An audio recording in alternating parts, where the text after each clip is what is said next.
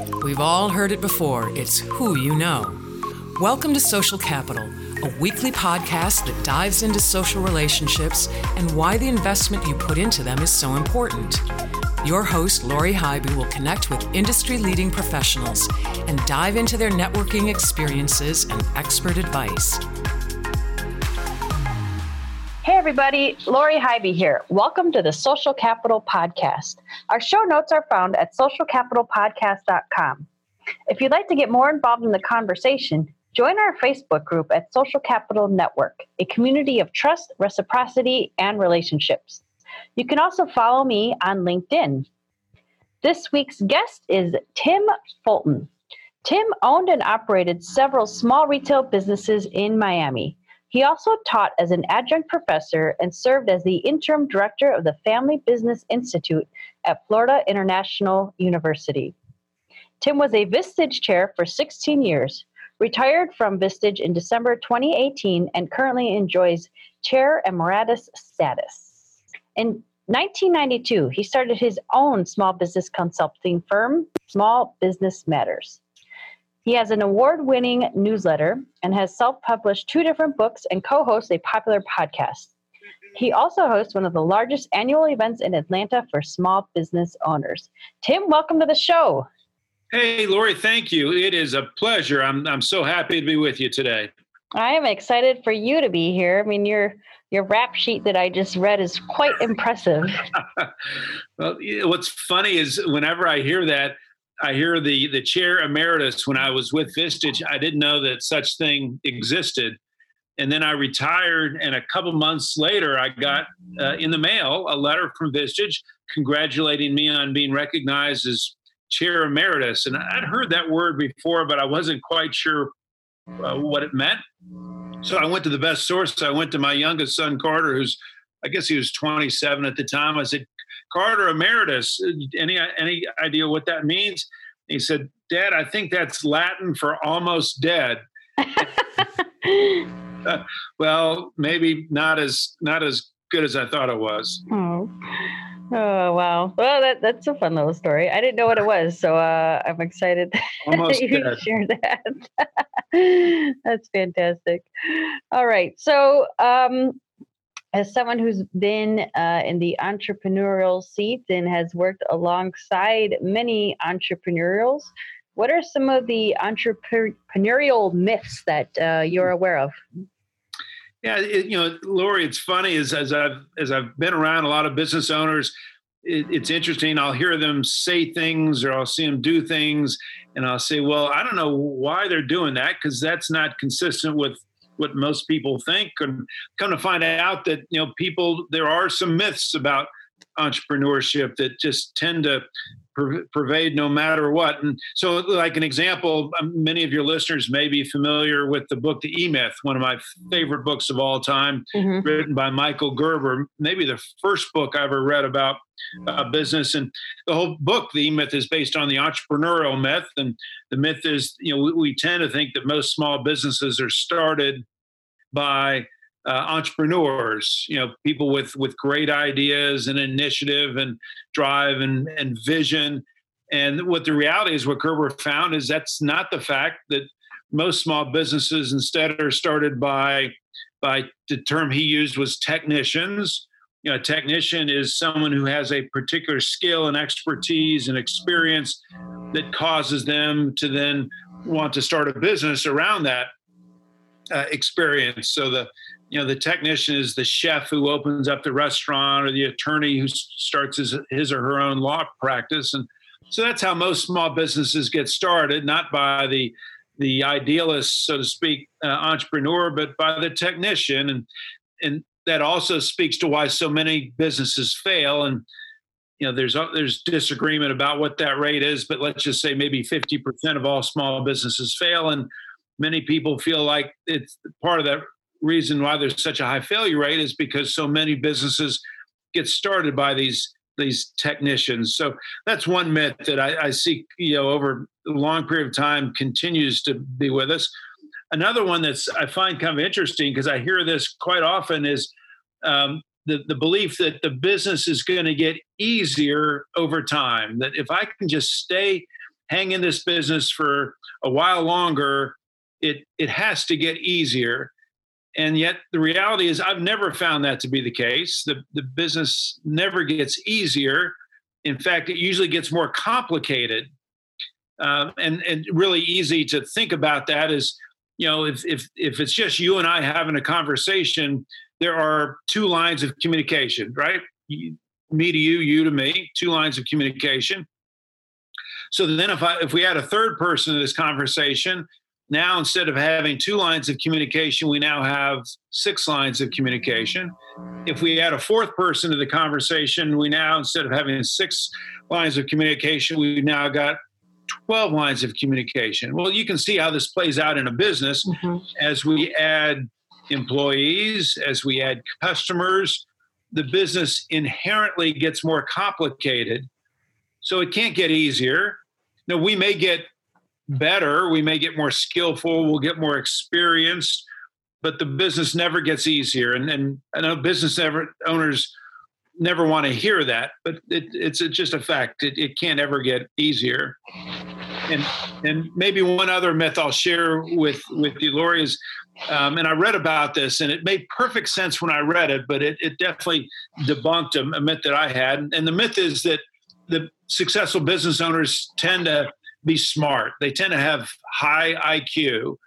And there was actually a study that was done, and they took a group of very successful small business owners and they measured their intelligence, they measured their IQ, and they found no correlation between IQ and success in small business which for many of us, for me particularly, that was great news because I, I, thought I had to be really smart to be successful in small business, but no correlation between IQ and success in small business.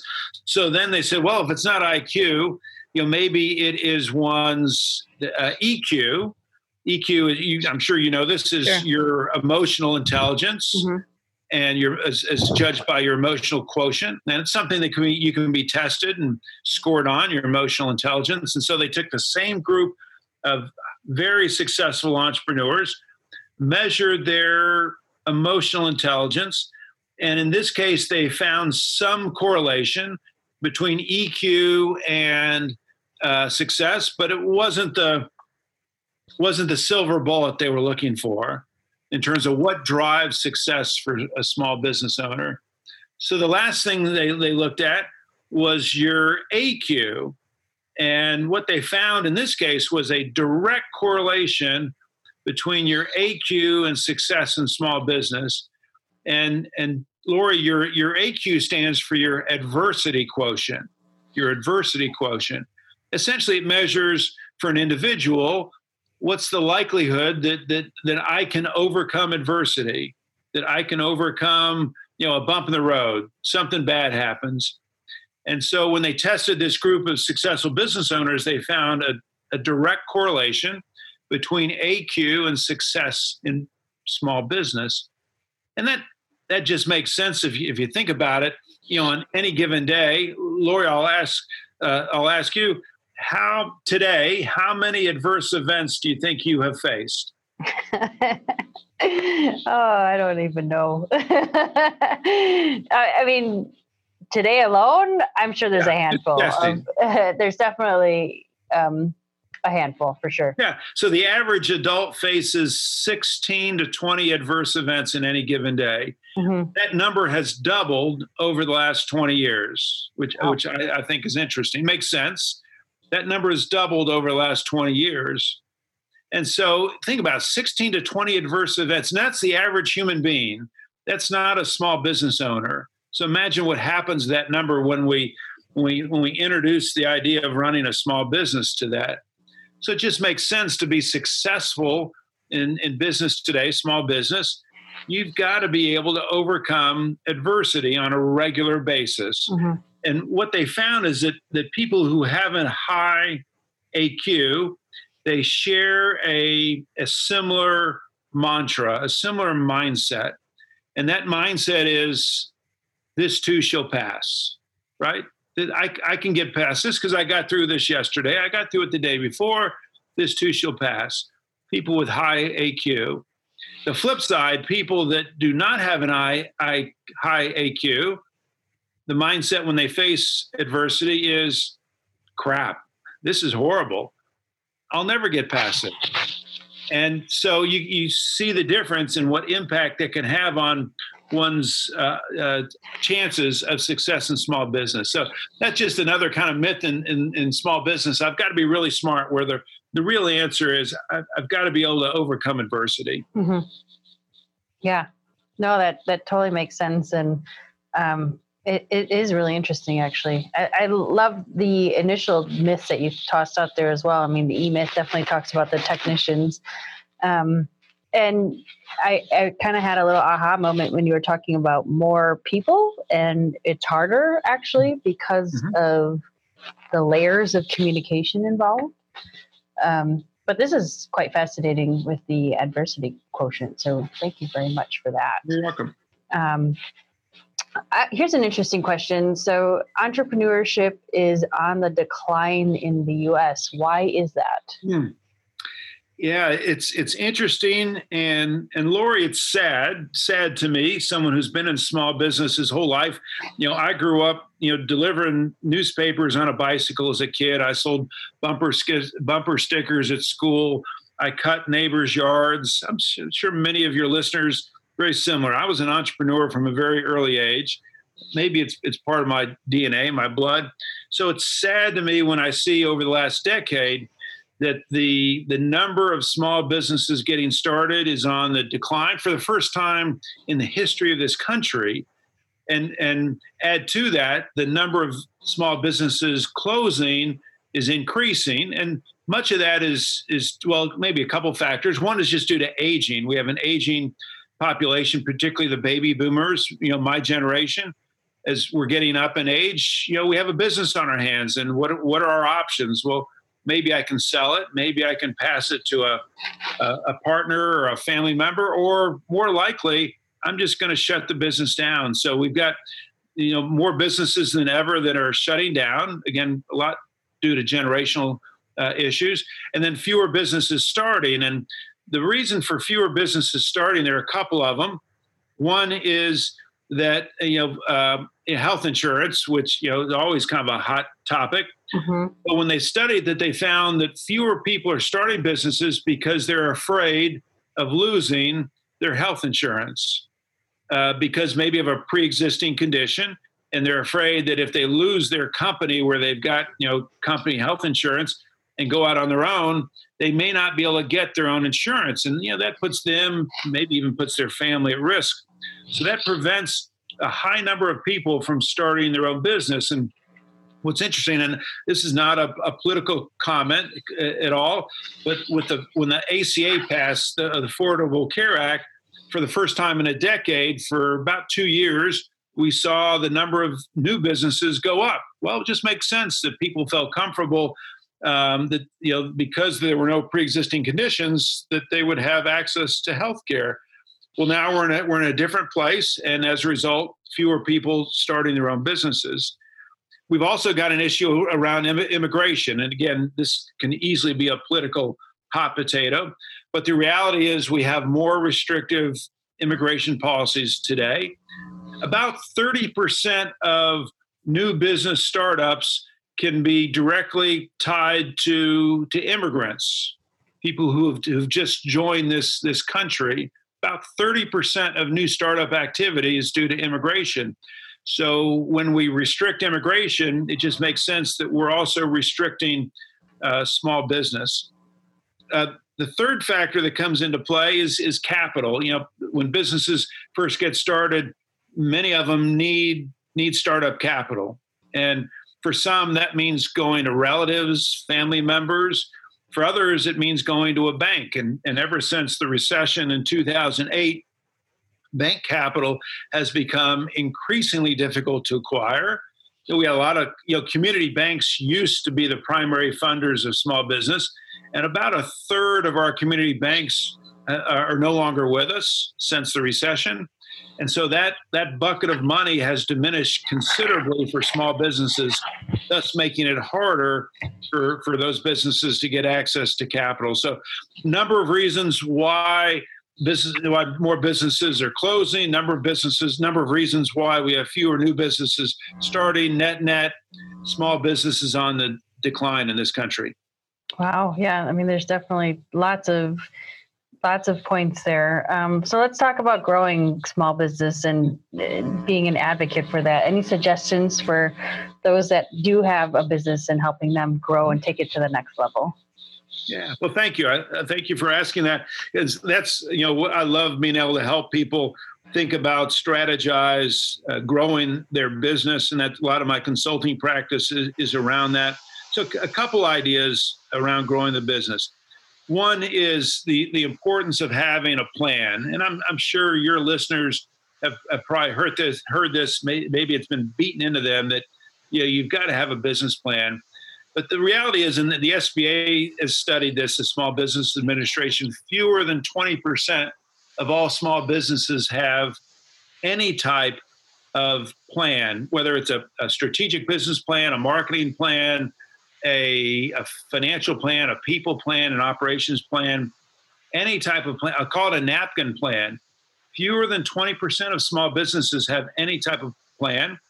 And then again, you look at failure rates of small business, and again, it's more than 50%, and some judge it to be 75, 80% of small businesses fail within five years.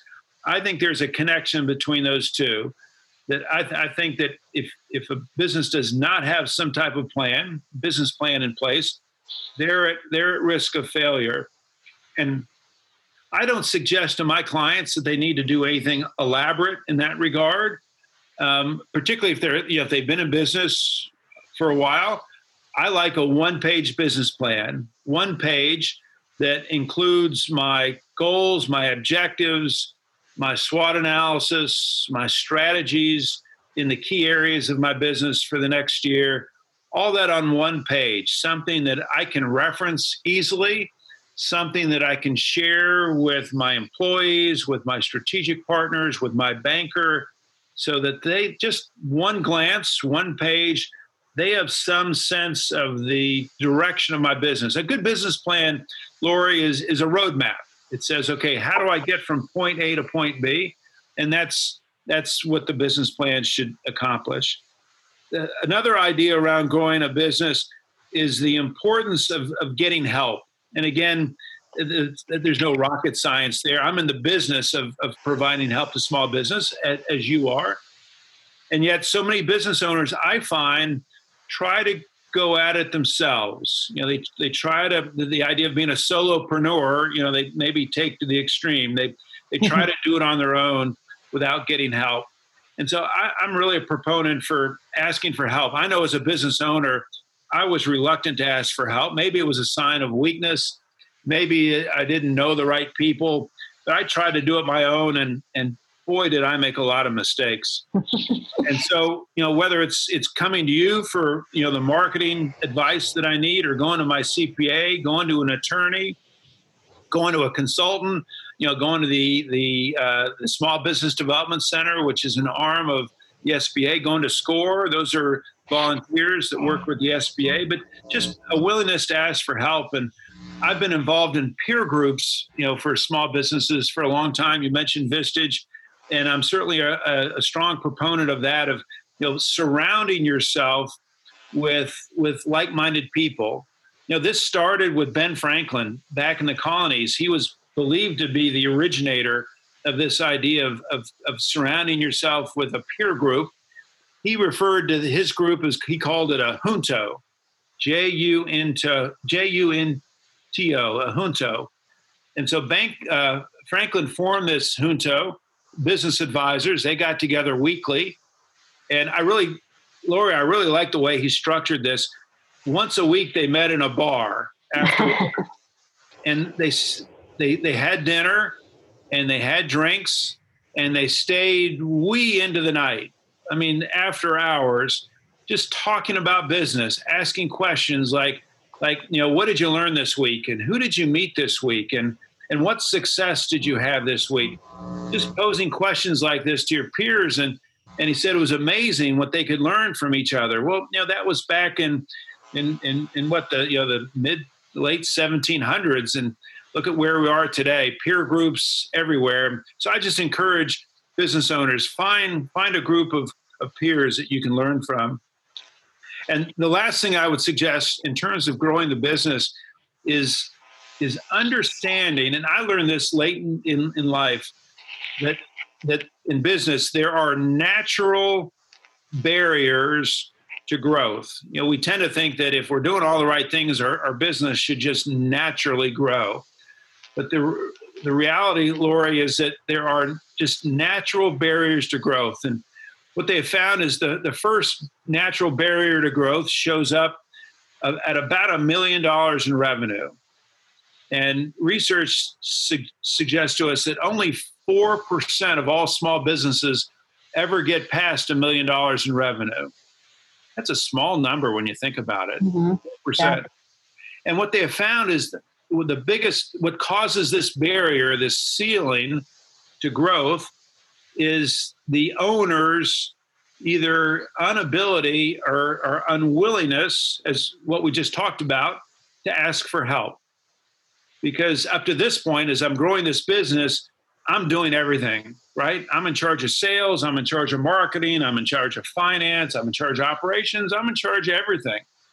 And for a while, I can do that.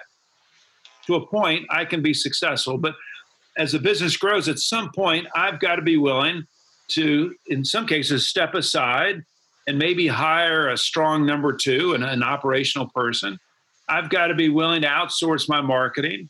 I've got to be willing to, to hire a sales manager instead of trying to do all the sales myself. So the first barrier is all about stepping aside and being willing to ask for help. Then they found the next big barrier shows up at about $10 million in revenue. So I go from a million to 10 million. It's not easy, but I go from a million to 10 million. And all of a sudden, nothing is working. I can't grow this business anywhere past $10 million in revenue. Again, research suggests that only 0.4% of all small businesses ever get past $10 million in revenue. So it's, it's, it's an exclusive club. And when they've studied it, Lori, what they found is it's it's a very different dynamic at $10 million.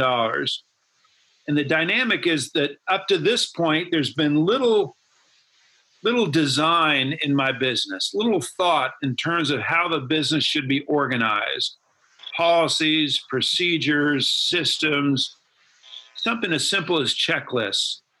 But at some point, if I don't begin to organize the business, and really give thought and time to how this business should be designed, I will hit this this 10 million or so barrier because to to continue to grow, there's got to be there's got I've got to eliminate the chaos. I've got to eliminate all the noise that's taking place in my business, and really focus on organizing the business. One, so they can run without me, because at some point, you know, they don't they won't need me anymore but just basically to be able to run without having amazing people. You know, the, the best, the ideal business is a business that can run beautifully with average people. Wouldn't that be nice? Mm-hmm. And so that's the next big barrier. So that's what I find really important in terms of growing the business is having a plan, getting help, and then understanding what are the natural barriers to growth. Yeah, I think those are great, um, fantastic insights to share. I'm sure all of our small business owner listeners uh, greatly appreciate that insight. Well, thank you. So, the show here is really focused on networking, and my goal is to alleviate any fears that someone might have or any hesitations they have when they hear that word networking. Tim, can you share with our listeners one of your most successful or favorite networking hmm. experiences that you've had? Yeah, I'll tell you, Laura. You know, I'm, I'm I've been fearful of that for for a long time. I think maybe it's just part human nature. And then I found, you know, over time, a couple things that were helpful. One is that there was a book that was written. You may be familiar with it. It's a, it was written by a gentleman here in Atlanta, where I am. It's the book is called Net Weaving. Hmm. net weaving. And the idea behind the book is that when in a networking situation, rather than having a mindset of, so I'm, I'm meeting Lori at this networking event, and my mindset is, what can she do for me? how can she make my life better? How can she get me more business? How can she put money in my bank account? It's all about what can this person do for me? Well, net weaving takes a very different uh, different take. Net weaving suggests or asks the question when I meet you for the first time, what can I do to help you? What is it that that in this short conversation, what could I learn that would put put me in a position where I could be a benefactor of yours?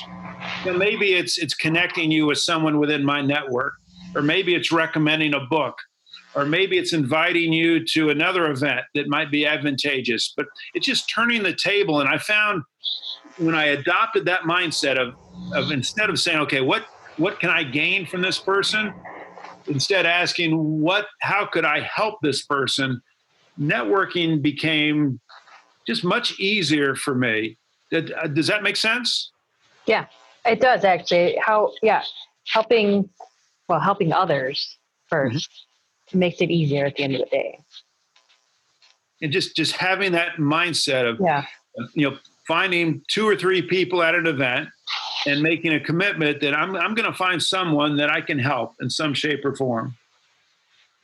I, I like the idea of going in and it's almost a game that you're playing. Like I, I am going to walk in and find yeah two to three people to help. Mm-hmm. Instead of what what am I going to get out of going to this event? sure. So um, you've you've obviously got a lot of experience and you've, you've you know helping a lot of businesses and connecting with a lot of people how do you stay in front of and nurture all of these relationships that you've created over time yeah that's that's that's a very interesting question um, you know for many years it was doing what i think a lot of people do and it was attending different networking events with the chamber of commerce or the kiwanis or an industry group uh, in today's world, you know, maybe using LinkedIn uh, to just reach out to people. And then I, I kind of stumbled across something that I found worked better for me. And that was I began hosting, rather than going to events, I began hosting my own events. And it started um, six, seven years ago. Uh, I began hosting a conference here in Atlanta. It's called the Small Business Matters Conference. And I thought, wouldn't it be neat to have my own conference? And I could invite people maybe who've never met and they'll get a chance to meet people from this group, get to meet people from another group. And I'll bring in some speakers and just have a, a one day event where instead of me going to try to find people, people are going to come to this event. And some will be people I know, and some will be people I don't know. And what a great way to meet new people. So it just, it, so I, I, this idea of just creating my own event, and then this past year I took it to another level, and once a month I host a, a networking lunch, and it's just I, I invite people to come to lunch. I bring in a speaker, and again maybe half the people are people that I know, and the other half are people that I don't know who are attracted to meeting those other people, or maybe attracted to hear the speaker but I find for me that works really well is rather than going to other people's events that I have little control over the content or the, the, the makeup of the people there is to host my own events where I've got more control over the content and more control over the, the makeup of the group. So that's just one one small tactic that I've found really works has worked well for me is just hosting my own events. I love that, and that's been that's actually honestly been something that's been on my personal radar recently. Um, so I am intrigued on on both of those, and maybe we can talk off podcast sure. about some of these. That'd be great. Um, really interested. I can see the value in that. Um, it, it is quite a time investment, I would imagine, mm-hmm. um, but it's probably reaps significant rewards, I would imagine as well. Lori, one of the maybe the nexus of this, or at least something that contributed to it, was I remember seeing a TED talk a number of years ago with Seth Godin, you know, the marketing guru, and he wrote a book called uh, Tribes, mm-hmm. and, and the idea was that that each of us has our own tribe, we all have a group of people that we know that we like to hang out with that believe in the same things that we believe in to a large extent. And what, what Godin suggests in the book is that each of us should should be a leader in that tribe. We, we should aim to be the chief of our own tribe and to take that initiative. And I guess that's I heard that TED talk a number of times and that's what kind of spurred me to think okay i've got i've got a tribe. You've got a tribe. Your listeners all have their own tribe. And what maybe what we're failing to do is is taking on that leadership role of organizing the you know the tribal event. And that's that's all i decided to do was just take a leadership role in my own tribe. I love it. I think that's fantastic. And it, you've been doing this for quite some time. So that's great. I love it um, okay, so another question for you. What advice would you offer that business professional who's looking to grow their network? Mm-hmm. Wow, oh, that's a good one. To grow the network. I guess a couple things come to mind. One would be very, I would want to be very strategic in doing that just as you know, you're a marketing professional and, and you understand the idea of, of target markets, mm-hmm. I would I would want to be very clear in my mind the type of people that I might want to add to my network. I'd want to try to be as strategic as possible. You know, is it am I looking for a certain professional? Am I looking, you know, for attorneys? Am I looking for um, uh, uh, engineers? Am I looking for people older than me? Am I looking for people younger than me? Do I want people in Atlanta or maybe I want I want people in Milwaukee? I want to build a, a market in Milwaukee. So I think number one, I'd want to be very strategic about what what that might look like in terms of, of growing my network. I think I'd also want to be I'd want clarity around the return on investment because um, you know, as, as you know, in order to build my network, it's going to require an investment of time and money. And I think I want to be clear as to what that return on investment. Am I doing this for more sales? Am I doing this to add value to my business? Am I doing this because I just want to enlarge my sphere of influence? But I think I want to be really clear about my my rationale, my my purpose for expanding the network. And I guess the, the third thing that comes to mind would be um, who who else wants to do this? Why do I need to do this alone? Who could I partner with? Who could I leverage to expand my network? Who do I know that could help me get there faster. I think we the tendency is to always want to do this on our own.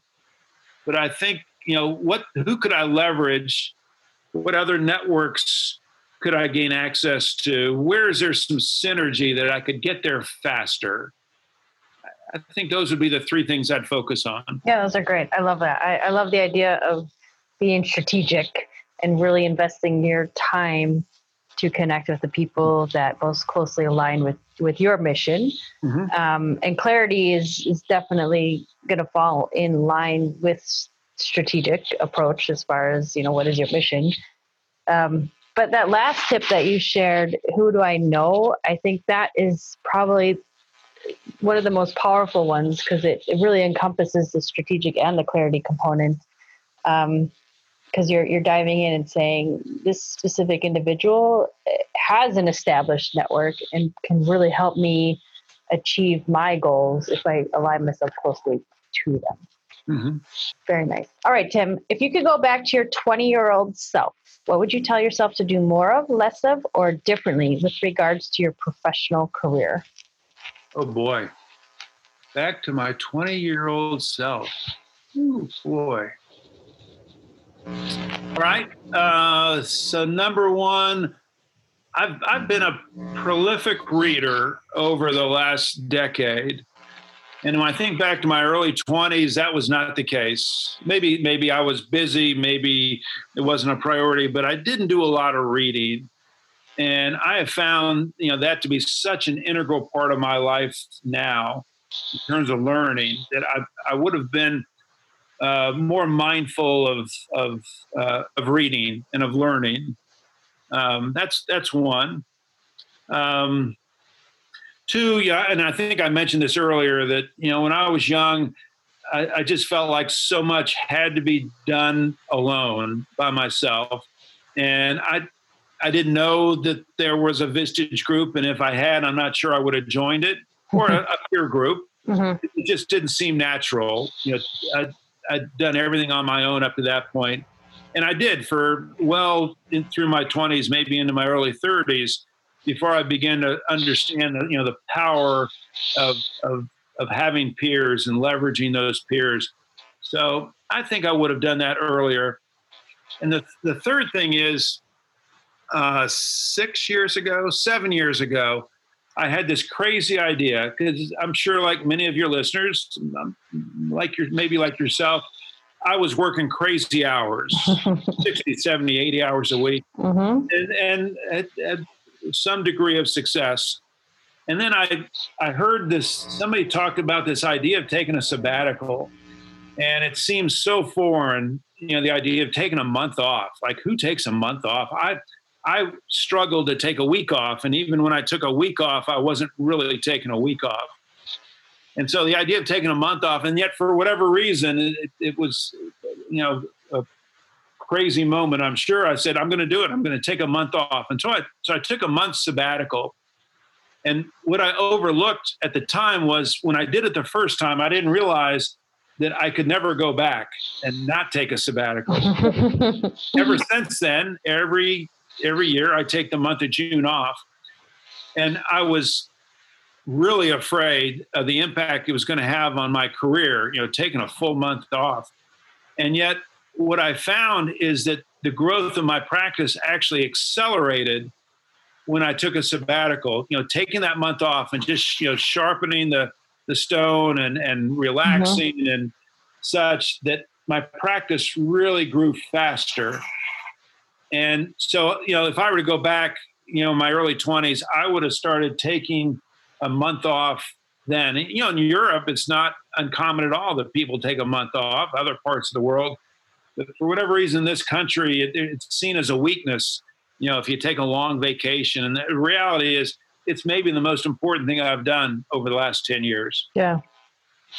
Wow.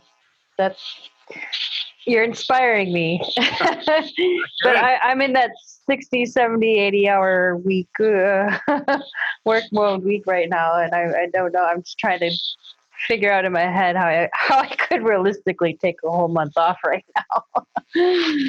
uh, well, it's what's interesting, if I may add, it, it, the, the benefit is twofold because my clients, mostly CEOs, I tell them the same thing, but it, there are two benefits one is that just in terms of your health, my health, it's it's imperative that I take that much time off. Mm-hmm. That's number one, and whether for family, for everything, it's really important. Yep. Secondly, what I tell my CEOs that think about in order for you to take a month off, your business has to figure out how to get by without you. Yep. And if they're able to do that, all of a sudden your business just got far more valuable than it was before. Because if you ever go to sell your business, the first thing that a buyer is thinking about is okay, what's going to happen if Lori is no longer active in this business? Can this business still be successful? Yep. And if the answer is no, then your business has very little value. Yeah. Versus if you tell the, the, the potential buyer, you know what, I take a month off every year, and this this business actually does better when I'm not here the value of your business just went up significantly. Mm-hmm. Uh, I totally get that. I love it. It's it's a aspiration of mine. we're, we're going to have to talk more. I can yeah, see. Yeah, it sounds like it. well, uh, we're getting close to wrapping up the show, though. So, Tim, um, any final word of advice to offer our listeners with regards to growing and supporting your network? Oh, I think I think I've I've, I've shared as much as I can I can think of. Um, I want to thank you for for having me on. This has been fun. I can't believe how fast the time has oh, gone. It sure does fly by.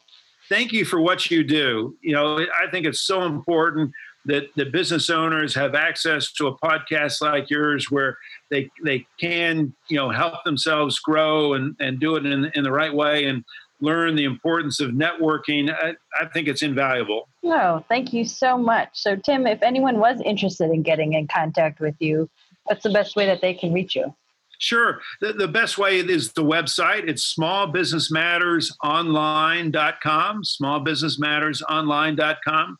We have a monthly newsletter, Small Business Matters, that uh, they're welcome to subscribe to. It's free of charge. I mentioned the podcast. They're welcome to listen to the small. After they've listened to your podcast, they're welcome to listen to the Small Matters uh, podcast. And I'm I'm happy to connect on an individual basis in and help in any way I possibly can. That's great. We will include all this information in our show notes. Thank you so much for being on the show today. Laura, you're very welcome. Thank you for having me. Absolutely. This wraps up our episode of Social Capital. A huge thank you to Tim for taking the time to connect with us. If you want to continue the conversation on networking and building your community, join our Facebook group. Just go to facebook.com and search Social Capital Network. If you need me, send an email to Lori at Social Capital Podcast. Otherwise, we'll see you next week. That's all for this episode of the Social Capital Podcast. Visit socialcapitalpodcast.com for show notes, more episodes, and to see who will be on the show next. Thank you for listening, and we'll see you next episode.